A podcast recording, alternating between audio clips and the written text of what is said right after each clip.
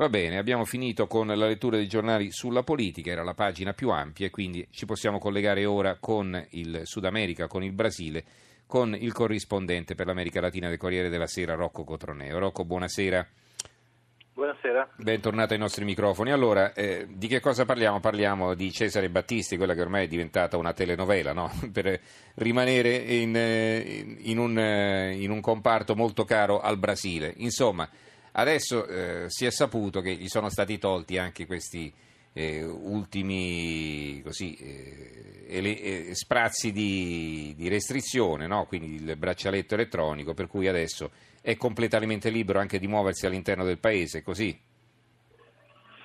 Sì, in realtà è sempre stato libero di farlo, tranne questa ultima parentesi, cioè da novembre ad adesso, dopo che eh, si era scoperto che lui aveva cercato di scappare in Bolivia.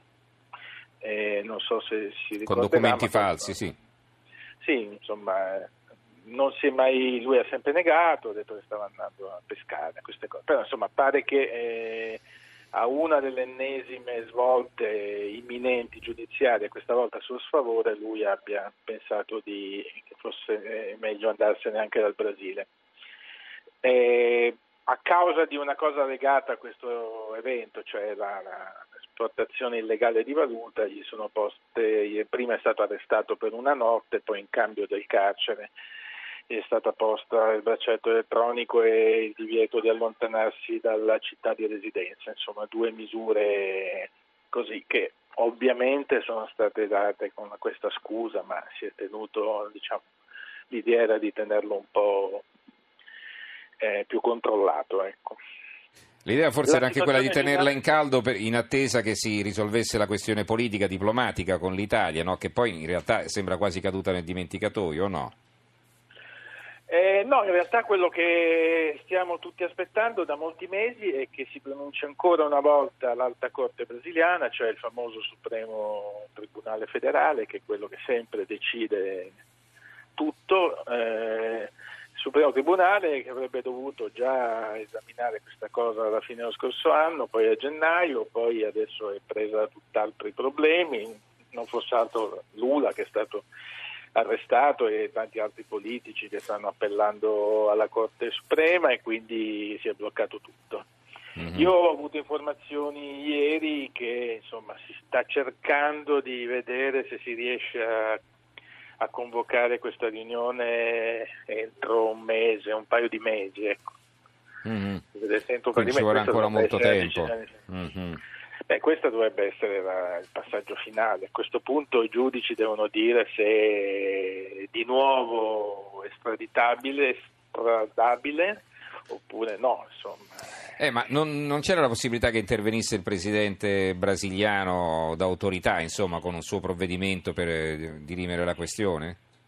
Mm, no, è stato escluso perché comunque c'è un passaggio giuridico eh, Battisti è protetto dal, non è più protetto politicamente, non lo è per niente, ma è protetto dalla legge, quindi al momento è un libero cittadino eh, con eh, un permesso di soggiorno permanente, una moglie, due figli, tutta una serie di cose che insomma eh, ci vuole una sentenza che ribalti quelle precedenti, non, non, si può fare un atto d'ufficio. Il Presidente ci aveva anche pensato, ma poi è stato scartato come mm-hmm. possibilità.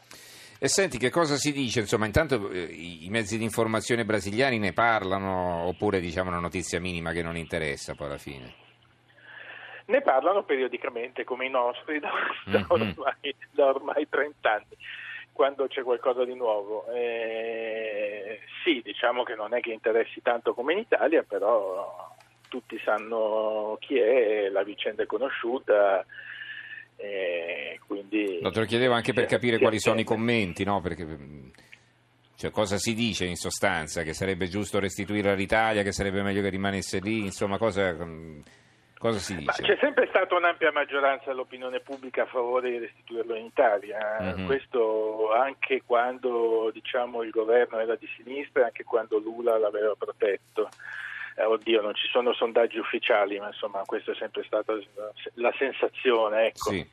C'è anche da dire che comunque la vicenda ormai ha un numero tale di anni e di decenni alle spalle, tante sentenze, c'è anche una questione sua, di, diciamo dal punto di vista dei, dei giuristi, e molti sono convinti che non si possano fare continuamente eh, ribaltamenti di decisioni prese. Quindi la questione è controversa sicuramente e si prevede un voto molto, molto stretto, eh, una maggioranza molto stretta da una parte e dall'altra perché i giudici dell'Alta Corte sono divisi su questo, ma non perché abbiano particolari simpatie per Battisti, ma semplicemente perché eh, sono una serie di complicatissime questioni giuridiche che sono coinvolte nella vicenda. Mm-hmm. Anche ribaltare la posizione di un presidente è una discussione in questo momento giuridica molto, molto aperta. Mm-hmm. Un presidente Perché? che però sta in galera, insomma, quindi vabbè. Beh, ma questo... Forse ha perso un po' di autorevolezza, no? Eh ci sarà no, meno, ma poi meno... non è mai stato tornato a difendere, è proprio una questione. Io credo che sia. Io non credo che, nonostante. Sia una questione sia... reverenziale, no? Mm. No, da molto tempo non lo è assolutamente più. Mm-hmm. Battisti non è protetto dal Brasile. Brasile Battisti è, vive, insomma, continua a farla franca, diciamo così, sul fatto che eh, innanzitutto gli anni passano, eh, quindi e poi sul fatto che, insomma, che ci sono stati dei passaggi a, eh, a suo favore piuttosto forti, ecco, sono, dai quali è difficile tornare indietro. Benissimo, allora ringraziamo Rocco Cotroneo, corrispondente per l'America Latina del Corriere della Sera. Grazie Rocco per essere stato con noi, per i chiarimenti che Buonasera. ci hai fornito, grazie e buonanotte.